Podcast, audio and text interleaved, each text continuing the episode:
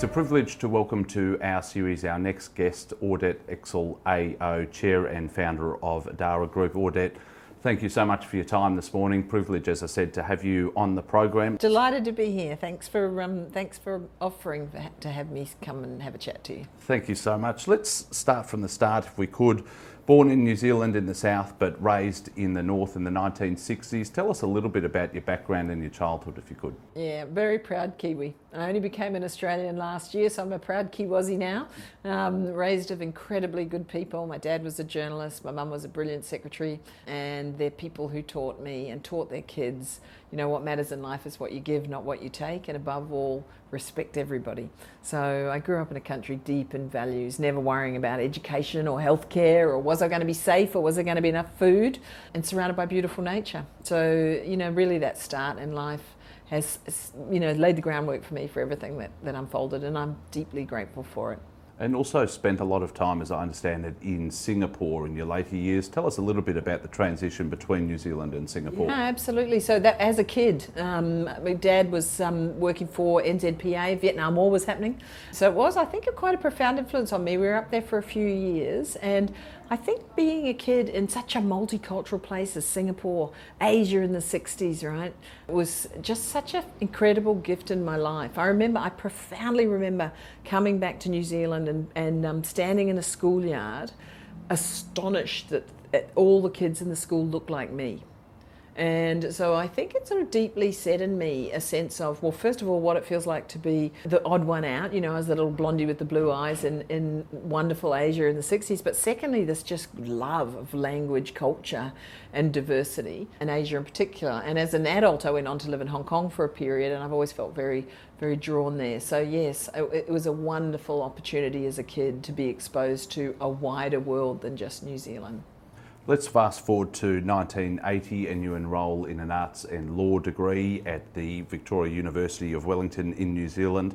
Tell us a little bit about your experiences at university, originally at New Zealand, and then you found yourself in Melbourne, of all places. Yes, I mean, two totally different universities, right? So, varsity, as we call it in, in New Zealand, I was a sort of troublemaking activist. I studied law and arts. I wanted to be an officer of the court. I was very involved in the anti apartheid movement, the feminist um, movement. I was a mad keen skydiver in those days, so, you know, it was a truly wonderful life for a young woman.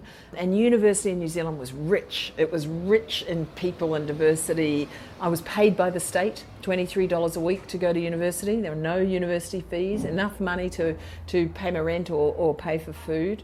And so, as a result of that structure, university was full of people who thought differently. So, that first three years really set me up. Then um, I came across to Australia um, to um, jump as a rookie skydiver in the Australian National Parachute Champs, busted up my knee, and ended up um, having to stay and finish my law degree and uh, uh, I'd finished the arts degree by then, finished the law degree at Melbourne University. Blue blood. Kids who drove to school uh, in their own cars. I was cleaning office buildings and hotels to pay my way through University in New Zealand, and I did that in Australia too once I um, literally and figuratively got on my feet. But the contrast between the two universities and the, the experience was another of those pivotal moments of thinking for me because I realized there was an entire world the world of, of power and capital and people of, of advantage that I really didn't know about. And so that kind of added to the layers of my thinking and set me up, if you like, for what, what came next. I have to ask skydiving, what, what was that all about? Oh, I jumped for years, 15 years, jumped all over the world, jumped on the Hong Kong team. It's counterculture. Taught me a lot about, um, and I still have, I, I, still am a jumper. I still look at the clouds and wonder, you know, how fast the wind's moving and think about what it feels like to sit in the door of a plane before you get out with some of your best mates. I, I just loved that part of my life and those people. And it also taught me a lot about stepping outside the stream, the mainstream. You know, people think you're a bit crazy if you're a, if you're jumping out of airplanes on the weekend, but actually what you see as counterculture is wonderful and taking risk as long as you take it in a measured way kind of enhances your life. And so you know for all those years of jumping you know it just has enhanced my life beyond measure. And i very occasionally think although i know i know i'm too old and my reaction speeds aren't fast enough gee i wouldn't mind you know being in the door of an aeroplane and, and in the sky right now. So yeah, it was a great part of my life. Risk taking is something that i've never been afraid of but i'm pretty good at managing it too. By 1984, you complete your undergraduate and postgraduate law degrees, and so begins the start of your executive career, working as a solicitor in Sydney. What what happened next? Yes, well, so for, I got I decided to to move out of human rights, social justice, officer of the court into oh my god, I need to learn about power and capital. So I'm going to find who's the best at that in Australia, and sort of stepped out of my my tribe, if you like, put makeup on for the first time in my life, put down my placards, and decided I'm going to go learn business, horrified my tribe. But for me, fabulous learning journey and, and into a world that I had be, was very new to me, but also that revealed to me how prejudiced I'd been. I was standing on one side of the fence and not understanding how much value and intellect and contribution there could be on the other side.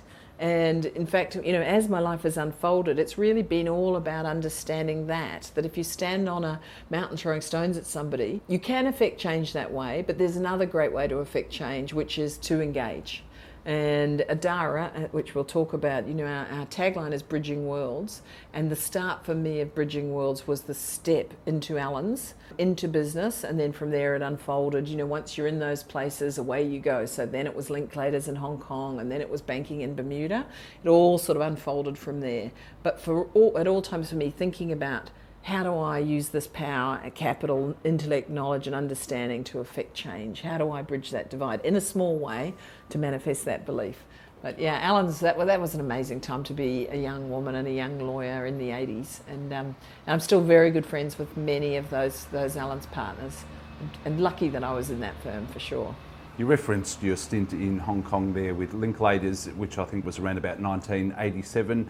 How did you end up in Hong Kong and what were your experiences there? Oh, Hong Kong was so great. And, and you know, of course, now we watch what's happening in Hong Kong. And if you, I guess it's the same with everybody, right? Wherever you've lived, you sort of can smell it forever. So, as an experience being in the heart of Asia before the changeover, sitting on the bottom of China, you know, as China was awakening, if you like. Um, how did I get there? Allens basically opened the door for me to go to Linklaters because I told them I wanted to walk, work overseas. And I also had a very lucky meeting with a brilliant Linklaters partner, so he helped. What was the experience like? Transformative in terms of, you know, being a, a young woman in her 20s who suddenly finds herself in the big wide world working really hard, but every weekend, oh, we're going to Taipei this weekend, or let's go to India, or let's go to the Philippines. You know, Hong Kong is the centre. And, and another place where I still have very dear friends and a lot of my heart. Um, and having watched Hong Kong now from that time through the handover into the change, and now obviously really struggling with holding on to one country, two systems. Um, you know, it's it's it's been a fascinating j- journey, um, and it's a place that I'll always love for sure. What's your reading or gauge on the situation in Hong Kong at the moment? I think there's huge complexity. I think um, uh, it's interesting. I, I think, um, in a way, what's the struggle in Hong Kong epitomizes a, a struggle that, that we're seeing in other places in the world and we have for millennia, which is that people who receive, have a form of economic freedom it will not tolerate for a long period of time any form of oppression to their freedom. And so um, the Hong Kong people are enormously pragmatic, but they have lived a very um, economically free life. And I think the generation that's come through, you know, the globally inspired digital youngsters are looking, have been looking at their life and, you know, the, the umbrella revolution that happened and, and saying, you know, we want something different to what the party um, has in mind for us. And so that struggle is important and it's real and it's very, very complicated in terms of how that's going to unfold for Hong Kong society. And we see some of the same um, issues. We see that obviously in different ways in Iran, for instance, at the moment. We're seeing complexity in China with the COVID zero piece, but also a sort of sense of, you know, what people ultimately yearn for is the right, um, not necessarily to have a democratic vote, but the right to choose the course of their life. And I think that that's a struggle that, that people have in common. You can only stand on people's head for so long, is my view, until at some point they say, this is enough for me now. And um, I'm either going to stand up for my own rights and, and I'm prepared to lay my life down for them, or I'll stand up for the rights of my children. You saw that in South Africa. It's heartbreaking to um, see Hong Kong go through that struggle, and I, I think you know, the, the picture is going to unfold from, from here. I don't believe in the binary discussion of what's going on in China the bad guy, the good guy, you know, the West, we're all perfect, China, they're not. It's not that simple. There's all sorts of shades of grey in that, but the evolution of a society to, uh, of the size of China, including Hong Kong, towards a form of economic and, and ultimately and wider forms of freedom, oh my goodness, that's a complicated journey. And it's only just beginning to play out, I think. So all China watchers, I think, are, are, are, watching. We all we all love that part of the world and that country. Correct me if I'm wrong, but by the late 1980s, you became somewhat of a specialist in international finance, which then led you in 1992 to Bermuda. Tell us about transition. Yeah, that sounds a bit mad, doesn't it? So, and I don't know that I'd ever call myself a specialist in just about anything, but I did work in Focus Way for acting for banks with Linklaters um, in doing um, sort of global and international finance. Um, Bermuda actually, um, the connection there came it, because of firstly Hong Kong prior to the changeover, more than half of the Hong Kong uh, Stock Exchange effectively redomiciled its non Hong Kong based assets into Bermuda. So if you're doing deals with the listed Hong Kong companies, you were doing work through Bermuda. And I actually ended up going to Bermuda to close a deal when I was in Hong Kong as a young lawyer at Linklaters actually against acting for the banks against Bond, Alan Bond, uh, infamous Australian, and I went to Bermuda to close this complicated global deal in relation to Bond's involvement in Chile. And I walked around the island and I thought, wow, this place is the world's best kept business secret. You know, the largest reinsurance market in the world, huge number of people doing business there, but very, very high quality, OECD whitelist, very uh, tight controls on capital. And so I sort of bookmarked it in my head as this place is interesting. Um, I then took a couple of years off and travelled um, uh, for quite a period of that on a push bike. And at the end of that, realised, gee, I'm never going to be a Linklaters man and I'm never going to be an Allen's man. What am I going to do next? I think I might go to Bermuda, um, which is how I ended up there. So it was a bit of a circuitous route. I guess a lot of my life is like that. But certainly the Hong Kong connection took me there. And Bermuda was a wonderful home. I was there for 14 years. I thought I'd be there for a couple. Um, it's an hour and a half away from New York. It's six hours away from the UK. It's the largest reinsurance market in the world. Some very, very smart people. Deeply warm culture of Bermudians, particularly black Bermudians who, who, whose ancestors came in as slaves. Really great people. And you're living on the beach. So I kind of ticked all the boxes. Um, so yeah, Bermuda was, was a, great, um, a great step for me. A strange step, but a great step. What's life like there? Because uh, many Australians would know where it is. There's, I think, some high profile Australians that are based there, or at least their companies are based there. But what's it like actually living there on the ground? Yeah, I think it was, I mean, it's a privilege to live in anyone else's country, right? So I start with that. It's a very international place.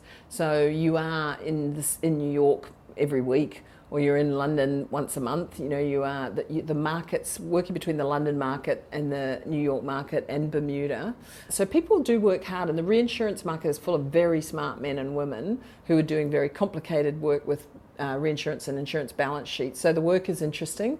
It's a fascinating country in terms of its own history. Um, division between white Bermudians who came in um, uh, effectively as pirates in the early days when the British um, were shipwrecked on Bermuda shore, black Bermudians who were brought in as slaves, and then this expat community, global expat community that sort of interposed in between. I, I was very lucky in that I ended up um, uh, running one of uh, Bermuda's three banks, and it was the Black Bank of Bermuda. So I had 95% black Bermudian staff, which gave me instant family and a kind of a whole look into that culture and that world. And again, still very close friends with a lot of those people. So, so I got to live quite a full life in, um, in Bermuda and stayed a lot longer than I thought I would. And I joke when I'm in Bermuda that I consider myself to be a Bermudian. They run the, um, the business very clean, and the tax haven label um, I think is a pretty um, a harsh label to apply to a country that regulates itself to the standard for the insurance market, for instance, of Solvency II, for the banking market controls capital flows, no um, uh, offshore banking or um, run through the island. So yeah, it's it's a fascinating place to live, and um, but as I say, I couldn't believe I stayed that long, but it'll always have a piece of my heart. You referred to it there. By 1983, you were appointed managing director of Bermuda Commercial Bank at the age of 30, one of the possibly still the youngest female in the world to ever run a commercial bank. Tell us about your appointment to that position. If I look at my life and I, and I, when I look at other people's lives, sometimes doors open, and if you are lucky enough to be courageous and leap through them, things can unfold for you. So a door opened for me. I, I actually had the, the bank was a, a publicly traded bank that was had a block of shares, a controlling block owned by Barclays. Um, it was, as I said, the black bank in Bermuda had a really deep connection to black Bermudian society as it desegregated. So I was incredibly impressive history. Barclays had sort of done nothing with it, run it into the ground, and then announced that they were going to sell their block. And so I was had just arrived on the island and was working as a lawyer, and I sort of went on this slightly crazy one woman mission to find someone to buy the Barclays stake um, because I believed the bank was really important and I also believed it was a huge business opportunity. So I did find this um, uh, very controversial character and brilliant man actually um, to buy that block of shares and I did the legal work for him. I negotiated the deal with Barclays and on the night we cl- had the closing dinner he basically sat me down and said you talked me into buying this tin pot bank so now you can run it um, and which was a bit of a shock. Um, but again, one of those doors that open where you know, you decide, okay, the door's open, I'm going to step through. Huge learning experience. And took me from providing advice to balance sheets as a lawyer to actually being responsible for one, um, which is a fantastic step if you get the chance. And to do it as a young woman, the great thing about being young is you have to respect everybody who works for you, including the guy who opens the doors, because they know more than you do. And so I was able, I think, by virtue of the fact that I was young, to sort of build a really participative management style and team and unleash people who, because they'd had a whole bunch of you know, old guys from Barclays sitting on their head, had not been unleashed. And, and people are magnificent. And, and that team in there, when I got in there, they were totally magnificent. And, and so I was able to kind of ride um, their ability and their skills to turn the bank around, and, and it was just a fantastic experience. Clearly, that was one of the components, one of the major components in, in turning the bank around. I'm also interested what the what were the other components. You grew market share, you grew profitability. I think the bank had 2.7, 2.6 billion dollars of funds under management at the time. You grew that to around about four and a half to five billion. How did you go about restructuring? Yeah, we were the best performing bank on the stock exchange. Simple, good, old-fashioned business, right? Figure out how you differentiate yourself. Do what you do really, really well. Great service uh, to customers. We had the world's largest reinsurance market on our doorstep, Global Payments. It was the name of the game. The other banks were pretty damn useless, quite frankly. So, you know, all we had to do was do, do the work a wee bit better than them and explain to our potential customers what it was that we could offer to them. So, you know, differentiation, great service, and a completely engaged team is a really good recipe for any business. Not necessarily a guarantee. And then having the passion to throw yourself at it um, with belief and purpose. And that team, they were, they were, he's so proud to be part of um, building that bank and that, that, um, uh, that, that people believed that they could do it.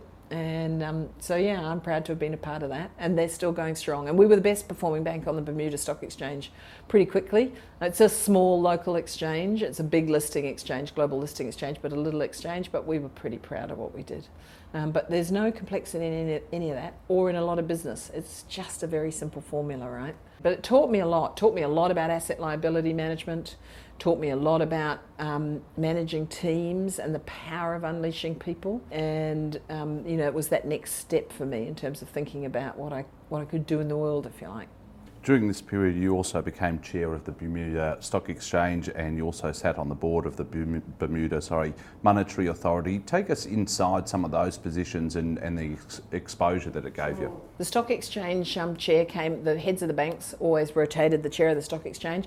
I remember a really funny cocktail party where me and the two guys that were running the other banks were standing and receiving line, shaking people's hands, and um, everybody who seemed to, who came through seemed to believe that I was the wife of one of the two guys. So it was a, I, I think I was an unexpected uh, CEO and chair of the stock exchange, um, but it was another piece of learning, right? How does the market trade, and the you know how does the domestic market trade? How does the listing market trade? I went on the board of the Monetary Authority after I stepped down from running the bank um, when I was um, setting Adara up, and that was also you know that poacher turned gamekeeper thing where you suddenly get to look inside a regulator.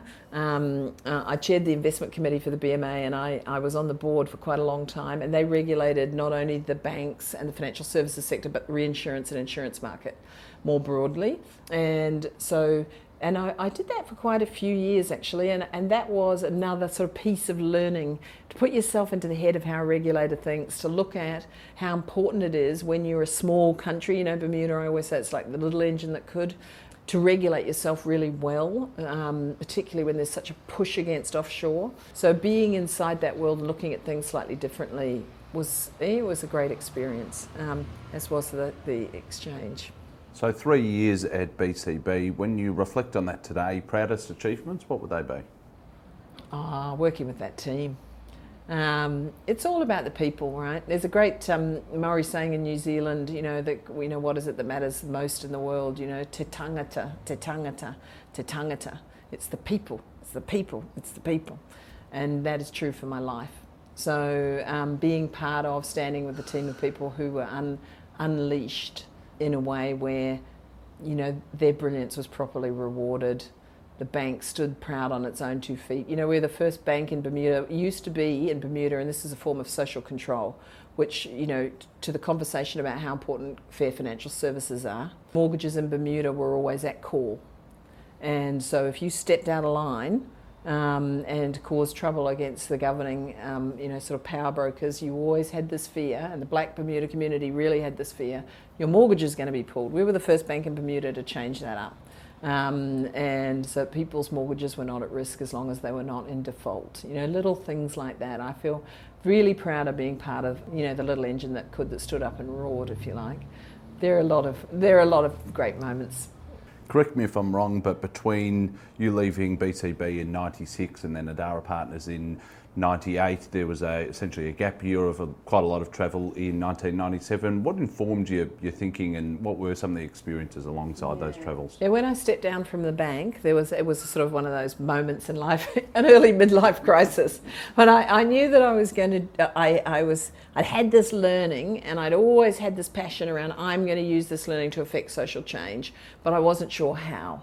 But I knew after I'd been running the bank for a few years, it was kind of now or never. And I think if you've got a, if you're an entrepreneur, you feel that it was like right. I've been a lawyer in great law firms. I've run a bank. You know, I've done the chaired the exchange. It's now or never. But I didn't quite know how it was all going to manifest. So I kind of threw my life in at that point and decided I'm going to take time out to really think so I came home to Australia, walked up and down the beach, and thought a lot about what I wanted, who I wanted to be, and what I wanted in my life. And I also went on the road. Once I knew I was going to head in a definition of international development, I thought, right, I'm going to go learn. And so I spent time in Nepal walking, just trying to understand how the world of people in poverty and international development worked and whether or not I could be helpful. And I spent time in Uganda you know, I hired a jeep and and um, and drove around, um, and so it was like giving yourself a little MBA in international development. it was wonderful, um, and formulating my thoughts on right. This is what the next step is going to look like. And I've, i often say to people, give yourself that gift. You know, life is a, and I think business life, other other people's lives in other sectors too, can be a bit of a treadmill, right? You just start and you wake up and go, oh my God, here I am. I'm married. I'm doing this. I've stepped up a career. I've got the house. I've got the mortgage. But actually, very rarely do we give ourselves permission to say, if you are able to take time to really think about who you are and who you want to be and so and I've done that a couple of times in my life, and and um, it's been a really good call for me. So that p- intervening period, without taking that time out, I don't think I could have ever come up with an idea quite as crazy as Adara.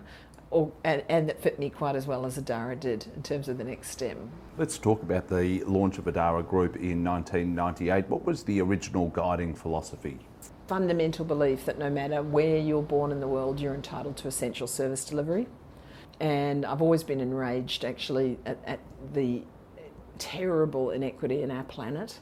And I've always been aware that if I was born a little girl anywhere else but New Zealand, my life could have been so different. So, first of all, came from this passion around uh, injustice and doing something about that. And secondly, came from my belief that you could bridge this divide that we talked about earlier and, and that you could use the power of business to generate revenue to affect change. So, simple idea, or I thought it was simple, people thought it was absolutely crackers, but simply, I'm going to build a business, I'm going to hire bankers, they're going to go out into the market and they're going to relentlessly make money. But instead of that money going to shareholders, they are going to hand the money over the hall to the man or woman sitting beside them who's going to be an international development specialist and who knows, who thinks all day about evidence based best practice service delivery to people in extreme poverty and who doesn't have to worry about the money. That was with the idea. And it's it just made intuitive sense to me, but it, it was we were, it was early in the kind of social enterprise era and the impact era. But it was that it was the combination of those two things: a passionate belief in social justice and a belief that there was a different, slightly different model that we could use if you weren't born of wealth, if you didn't have an, you know, a, a stash of cash, if you didn't have a big endowment, where you could use your skills to affect change. Um, so it was a lot of thinking over many years that, that event, and then the, the time off that really sort of took me there. We're now 25, almost 25 years into that journey. How is the group diversified and can't quite believe that actually? And it's a funny thing to say. Quarter of a century, just getting started. Um, uh, how are we? Where are we now? God, it's been this uh, winding journey. Joy and tears. Oh God, I've made a lot of mistakes, a lot. And it sounds kind of trite, but it's true to say that our successes have come when I've been smart enough to operate as a team member. And my, the worst mistakes I always made myself alone. But where are we now? And I'm enormously proud of what Adara looks like today. So it is a, a, a quite significant global international non-government organisation. We are on a world stage and known as, as leaders in a couple of things that are really important. So we are amongst the most remote service deliverers in the world, health and education. So to give you a sense of that, our most remote project, 25 days walk from a Nepali road system right up on the Tibetan border. And we have um, the first thing I ever did up there, or the team ever did up there, was a school. Everybody told me you'll never do good education in remote areas. You won't ever get a teacher up there. It just got it was granted um, status as a top five school in the country a couple of years ago. And it's a centre of excellence. Now there's 20 schools um, and there's also wide healthcare up there. So we're really well known for our remote community development, very remote. Um, we're also on a global stage with our work in um, maternal newborn child health, but more specifically, care to tiny wee babies, preemies and low birth weights, and their mums that are born in places without consistent electricity supply.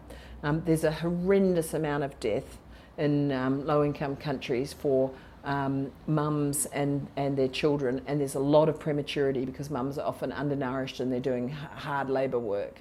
And same thing, people said to me, don't even try to do facilities based care in low resource settings. Best you'll do is get an immunisation in the arm of a kid. I thought that was a complete human rights offence. So, those two areas, so the INGO, um, uh, International Not for Profit's pretty well known. It's very deep in its specialty, service delivery, and big knowledge sharing pillar now. So we, we talk relentlessly about our mistakes as well as our successes and try and help others who want to do the same kind of work. And then we have, we started with one business, now we have two.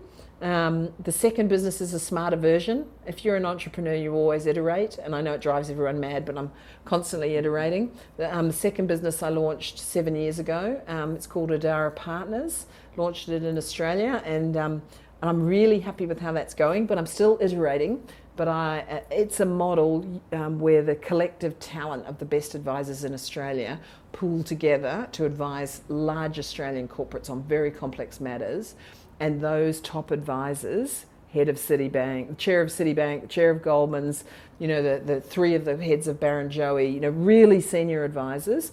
They work for Adara without recompense, pro bono. It's pro bono investment banking. Mm-hmm. And all the fees go to support the, the work of the INGO.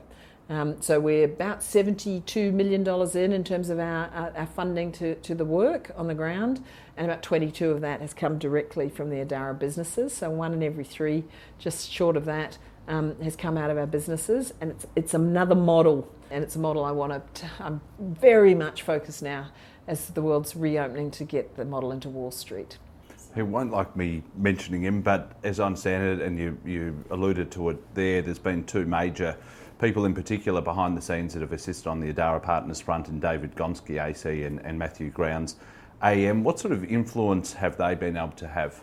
Oh, they're wonderful. I love David and Matthew. I mean, I love them all. So I've had 15. I've just lost one who had to step down because of another conflict with the board, Mike Roche. So there's 14 of them now. All of them have contributed in different ways. There's no question that David Gonski and Matthew Grounds foundational in terms of um, and because the model is unusual. So one thing I did get right when I was figuring out how to create this new model, I knew that I had to have the best in the country to give myself a shot at having it work.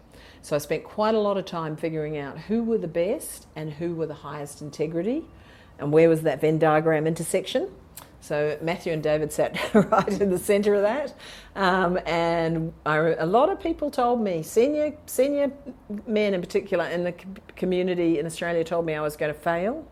It's always nice when people tell you that, and um, you can prove them wrong but I know that when I launched, and um, Guy Fowler's another one, you know, Guy, Matthew, David, I've known Christian, Tony Oz, Christian Johnson, Tony Osmond, Ilana Atlas, Catherine Brenner, Cynthia Scott, Mike Roche, Tim Burrows has been absolutely legend, ex-chair of Goldman's, Graham Goldsmith, ex-head of ECM, ex-vice chair of Goldman's. I mean, these, these are brilliant men and women.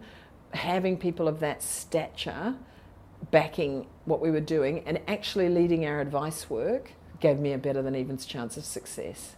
Um, I remember in the early days, somebody said to me when I was out and about trying to explain it, and then somebody said to me, God, you've got a good board, Audette. And I said, They're not my bloody board, they're my worker bees.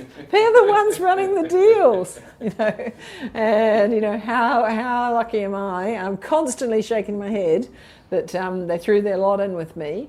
But one of the things that I had theorized is that they would love it and they would be proud of it. And it's true. They do. And it, they're emotional about it. Guy Fowler came to Nepal with me. Ilana Atlas has been to Nepal with me. You know, they know that their brilliance, when you're an investment banker, you don't often get the chance to know, oh my gosh, if I advise, you know, we're advising Pendal at the moment, we advised AusNet, you know, Macquarie Atlas, we've had, we've advised the Commonwealth Bank, we've advised very great companies. They know that when they're giving advice for Adara on these fascinating issues where they're truly, truly specialist, the result of that, the fees that they generate, are directly saving lives of people in low income countries in a very serious way. And, you know, how, how good does that feel, right? So, um, so, so far, so good. There's, there's more to come, but I'm feeling pretty good about how Adara Partners is doing. And what are some of the programs that you're working on or have worked on this year in particular in some of those developing nations? Thanks for asking that question. Um, the work is really beautiful. Two that I'd really highlight in um, in the maternal newborn health, we've um, created uh, again. You'll see this as a theme. We're really into models. If you do something well in a model, and other then other people can copy you. So the big piece of our work is what we call Adara Newborn, and it's a multifaceted delivery system to support mums and kids at risk in low income settings. And it's gained huge traction in not only in Uganda, so we're on the National Newborn Steering Committee in Uganda, um, but in addition to that, in a in wider settings. So in the it, the developing world or low income countries generally are looking at this work now and taking pieces of this work. So the growth of um, Adara newborn and that piece, that package, as it spreads out through the country. You know, we're targeting, we're um, uh, touching half a million um, mums and babies over the course of the next few years, but it's much bigger than that because it's a model. In this last year, one of the things that has amazed me, you know, when you, you work with, do this work, you work with people of greatness all the time. I'm a, a, a, an endless optimist because I work with people who are truly huge, courageous leaders, health workers working on the ground, Ugandans, Nepalis, the American health team, the Aussies who are here, they have managed to deliver service in the face of horrendous situation with COVID. Um, almost no access to vaccines, massive economic meltdown. At the moment, we're in the middle of an Ebola outbreak and crisis, and yet every single day, hundreds of them are still walking out into the wards, on, into the fields, into the community to, to deliver service. So um, the, the work is fabulous, but the context has been really hard.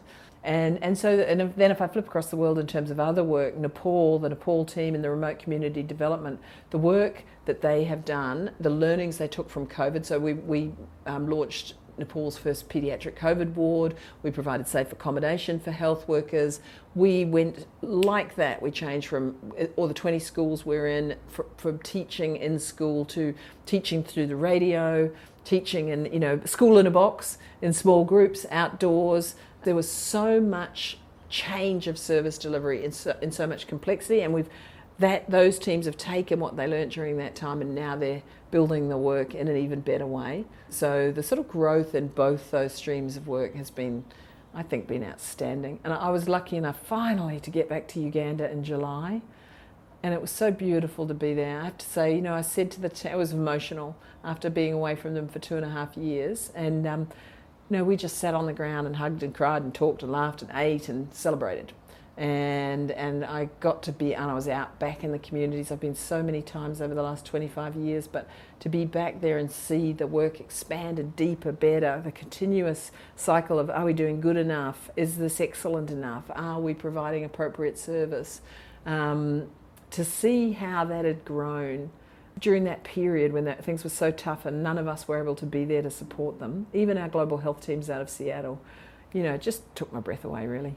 It's easy, given the isolation of Australia, to forget that so many of these things are going on right across the world, in particular in developing countries yes. and, and, nations. How do you get that message out? How do you get more people involved and aware? Oh, such a good question. You know, it's interesting, isn't it, the, the paradox of, of um, life. So, you know, what, what, what should COVID have taught us? We're all connected. What did it teach us? Fear the stranger and shrink to to to to, to protect ourselves. Um, you know, 200 million more people are going to go into extreme poverty in the next six months by UN predictions. 98 million people went into extreme poverty due to COVID. So sometimes when I wonder, uh, you know, I want to yell at people. It's do you know what's going on?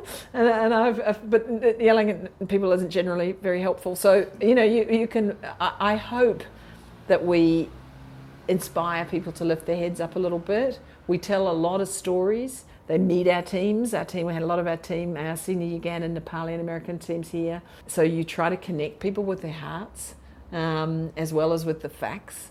Um, but I, I think we need to. We're living through a decade that is going to be written about and talked about for a hundred years. And if ever each of us of privilege is called to use our skills to do something great, it's right now. Right? We're, we're living in the face of climate change. We're living in huge economic instability. The world is dividing um, in many ways, including with wealth and income inequity. And um, the consequences of, of those factors, you know, add Ukraine, add the complexity in China, enormous. So if ever there was a time to sort of stand up and, and reach to be your best, it's right now.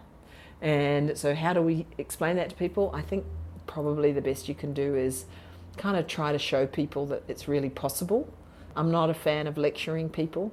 Um, and in our own little way, you know, we're one tiny piece of the puzzle at Adara, but we're out there trying to say to people, hey, you know, you can impact lives, you know, you can influence change, and you can inspire people, you know, to do whatever they're doing in their own corner so that our part in this decade is to stand on the side of trying to make change, not just to hide from, from the complexity that's happening but it's constant frustration. How do people come, how, how can they become involved in, in the work that you do? Well, there's lots of ways. Thank you for that very nice question. I appreciate it. We we love our donors, so and and because of our businesses, 100 cents in the dollar that anyone gives us go straight into our project work. That's that's one way, um, which is great.